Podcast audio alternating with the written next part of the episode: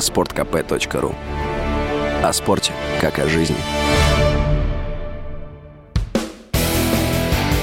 Человек против бюрократии.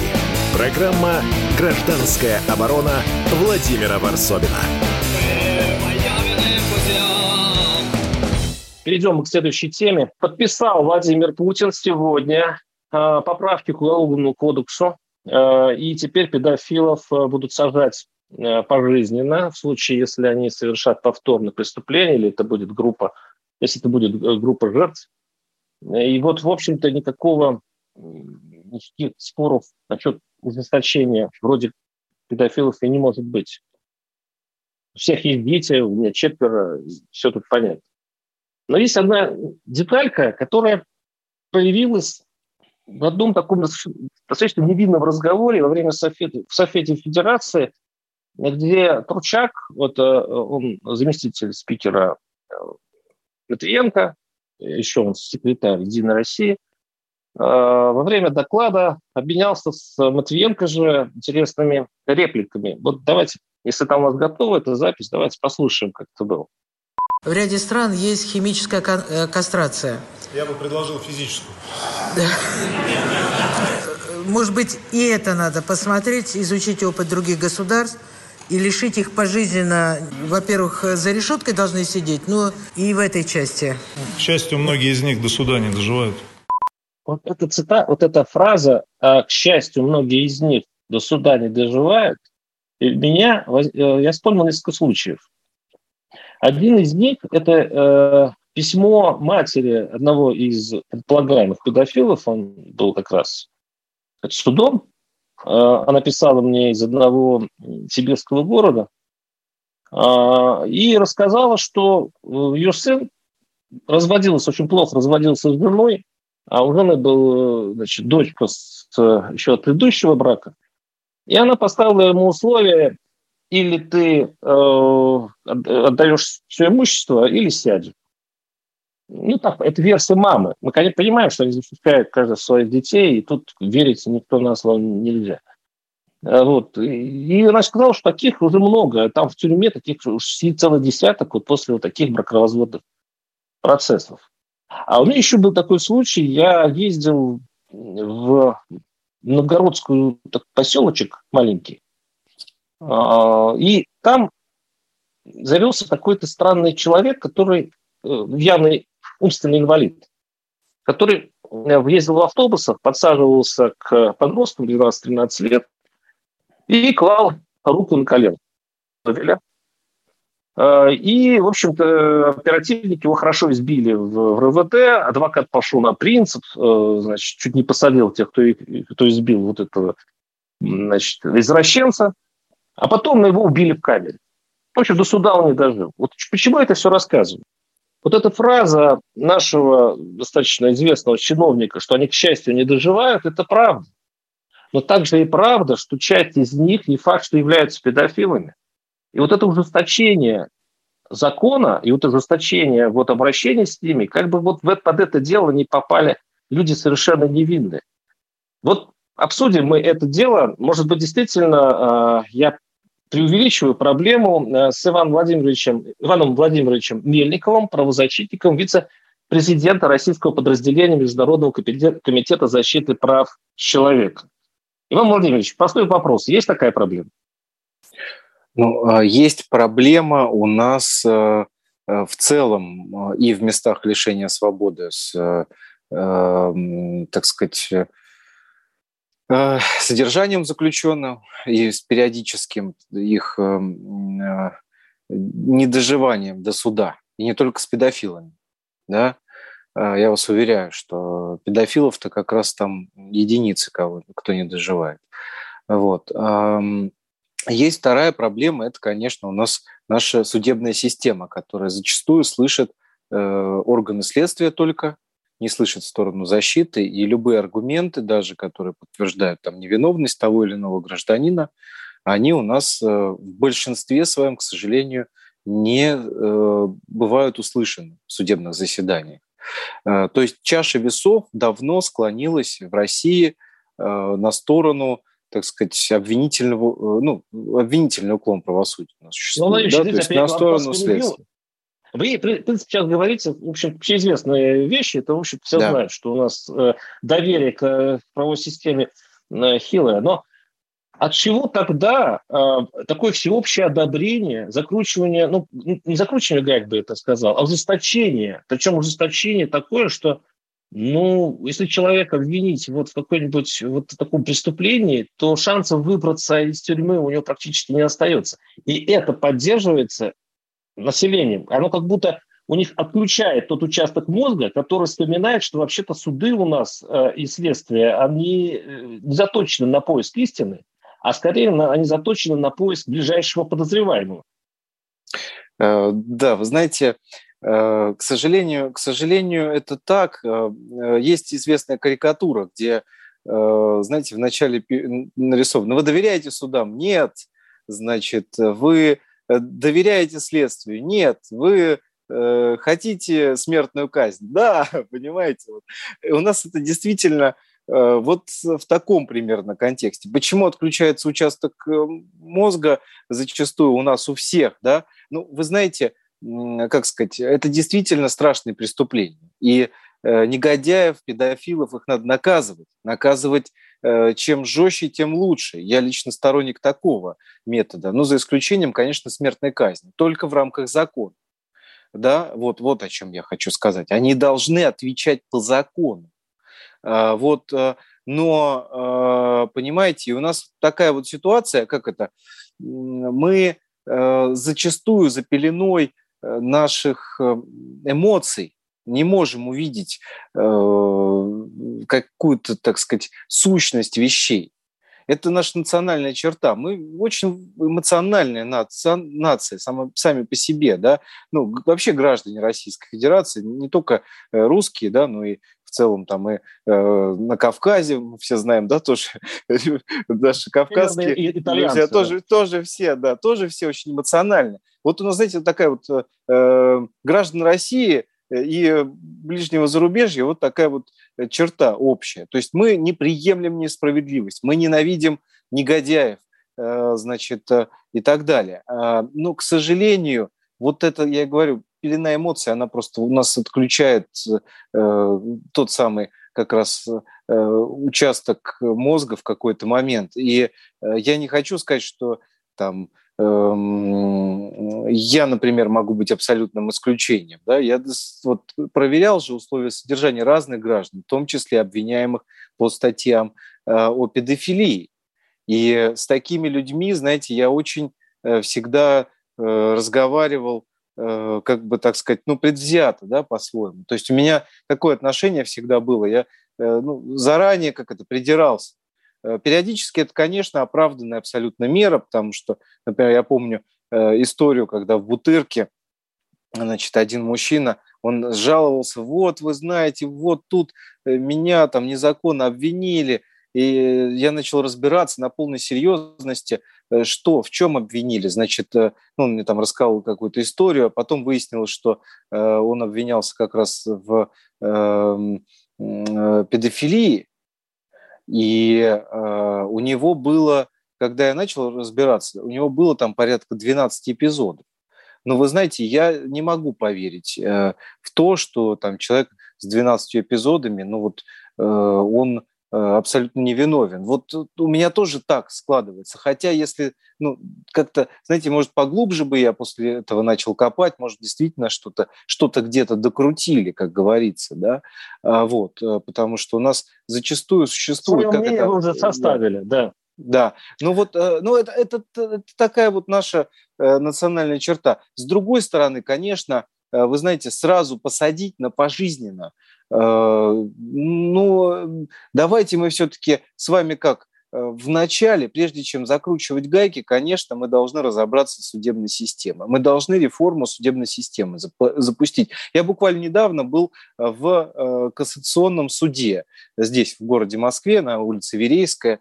Значит, и вы знаете, меня очень сильно удивило, когда эм, судьи вышли на 30 секунд и вышли с готовым решением. Это кассационный суд. Э, я туда пошел, потому что точно так же было в Московском городском суде. Но это, правда, гражданское было дело, ну, по моей работе. Да? Э, значит, э, как можно за 30 секунд, за полминуты, значит, составить готовое решение? Ну, мы же понимаем, что это не так. Поэтому, конечно, нужно разбираться, прежде чем закручивать гайки, нужно разбираться с судебной системой. В противном случае да, с любого можно э, будет отменить. Да, мы действительно разберемся. Через буквально пару минут, не 30 секунд, конечно, к судьи у нас разбираются, минут побольше надо длиться реклама, но давайте потерпим. И будем принимать звонки. 8 800 200 ровно 9702. Не обернется ли э, этот закон против честных людей? Вообще-то да, так Программа можно э, передачу назвать. Оборона Владимира Варсовина. Спорткп.ру О спорте, как о жизни. Человек против бюрократии. Программа «Гражданская оборона» Владимира Варсовина. Да, говорим про, конечно, такую тему, которую сразу морщишься и думаешь, эти гады еще существуют, как бы их вообще бы уничтожить. Это действительно эмоциональное ощущение вот любого отца, это стоит внутри. Мы говорим о педофилах. Э, сегодня Владимир Путин подписал еще более ужесточающий закон, после которого там при втором преступлении идет сразу автоматически пожизненное. Если много эпизодов в одном, тоже пожизненное. Тут наш слушатель пишет, э, Значит, один раз педофилам разрешается изнасиловать, убить ребенка по новому закону. Но нет, конечно, то есть их там, конечно, посадят надолго, но не на всю жизнь, хоть и дают хоть маленький, но шанс. У нас а, и мы, и мы думаем, вот сейчас размышляем, как наша вообще система готова к таким новым, к новым правилам. Ведь э, я, вот, я был первый раз поражен, когда общался с одним экспертом, мы говорили вообще о другой теме совершенно – и э, затронули разводы. И она говорит, да сейчас это уже модно. Если что не так, самое главное оружие у э, жен бывает, ну, таких совершенно хитро сделанных женщин, то, а я, угроза такая, а я тебе скажу, я вот с точки, мы придумаем, как тебя посадить, если ты будешь упорствовать. И я так еще думаю, неужели такое бывает? А потом ко мне начали приходить разные сведения, потому что мне как, как правозащитнику обращаются, пишут мне письма. Я начинаю уже как-то себя чувствовать неуютно. И э, как наша система вообще отделит э, человека, который попал не вовремя не с того места, и э, педофила, который вообще-то светит пожизненное. Вот проблема. Давайте послушаем наших слушателей, с позволения Ивана Владимировича. 8 800 200 ровно 9702. Э, Николай, если я не ошибаюсь. Здравствуйте, Николай. Да, здравствуйте. Я считаю, что абсолютно правильное решение. Какого города э, только? Да, это Владимирская область. Да, я считаю, что абсолютно правильное решение, потому что эти извращенцы, э, по, сути дела, это, э, губят детей, портят, э, это эмоциональный, так сказать, удар. И, в принципе, они ломают всю жизнь этим детям. Ладно бы они насиловали своих детей, они насилуют чужих детей. И как с ними бороться? То есть только так, на пожизненно чтобы они больше никогда не могли выйти и, и вот Николай, это Николай, мы, это не предмет спора, мы с вами согласны, мы не это обсуждаем. Да. Вот скажите вы, Николай, скажите, а вы доверяете нашему, нашему следствию? Э, в принципе, я понимаю, о чем вы говорите, но процент судебных ошибок, он, э, он может быть э, один процент из тех случаев, когда реально э, действительно насилуют и вот э, этим занимаются. Понимаете? То есть процент э, как бы потерь, но ошибок, он намного меньше, чем после э, будут повторно изнасилованы дети. Вы понимаете, о чем я говорю, ну, да? Я понял вас. Я понимаю вас. Да, спасибо. А, я напоминаю, что у нас в студии э, для таких случаев, для того, чтобы все-таки выразить свое экспертное мнение, Иван Владимирович Мельников, правозащитник, вице-президент российского подразделения Международного комитета защиты прав человека. Иван Владимирович, вот это один процент? Эм, боюсь, что это не один процент явно. Э, и все-таки, так как я погружался в специфику уголовных дел, Э, я не говорю про дела о педофилии отдельно взятые. Я говорю в целом про э, систему ошибок э, уголовного судопроизводства и боюсь, что здесь речь идет о десятках процентов. И мы это должны с вами понимать. Да, действительно, есть свои нюансы. Во-первых, понимаете, дела о педофилии бывают разные. Одно дело, они основаны на показаниях. Другое дело, когда проведена биологическая экспертиза, например, как это называется, по горячим следам поймали. Да? Но таких, э, такие дела далеко не всегда у нас э, есть. Вот там, где э, по горячим следам поймали, вот там действительно процент может быть ничтожный ошибок, если он вообще будет, потому что здесь, так сказать, есть жертва, есть ребенок, э, значит, берутся биологические материалы, у ребенка, у, значит, э, да, у негодяя у этого. И, соответственно, все проводится, экспертиза выдает свое заключение. Но, к сожалению, так не всегда бывает. Бывает, когда проводят психологи, психолого-психиатрическую экспертизу, то есть ребенка допрашивают, говорят там, дядя что делал? А дядя там делал то-то, да, и, значит, потом решают вопрос, э, правду говорил ребенок или нет. Вот здесь уже надо понимать, что далеко не всегда психолог э, с вероятностью в 100% установит, ну, там, психиатр, да, установит, так сказать, был факт, не был, э, можно квалифицировать, э, значит, как педофилию или нет. Поэтому вот здесь, конечно, вот этот процент, он может исчисляться, опять же, десятками. Не стоит забывать об историях... Ну, ну а нас... Да, угу. да не, сто... Да, не стоит забывать об историях, когда э, вымогают деньги. Да, то есть намеренно, например, э, берут там э, девушку несовершеннолетнюю, например, да, ее, как это говорится, э, значит, там подкладывают под того или иного там человека, потом прибегают братья якобы, там сватья, значит, давай нам деньги, мы тебя посадим сейчас, а теперь они могут говорить, мы тебя посадим сейчас пожизненно, да, так что ты давай нам больше денег. А, вот здесь такие вот ситуации, случаи мошенничества могут, конечно, участиться. Э, я считаю, что здесь это отдельная история, и вот такие дела, они, к сожалению, у нас тоже имеют место быть, да, и то, о чем вы рассказывали, о том, что могут, значит, э, кто-нибудь э, специально, да, там, показания какие-то дать на отдельно взятых людей.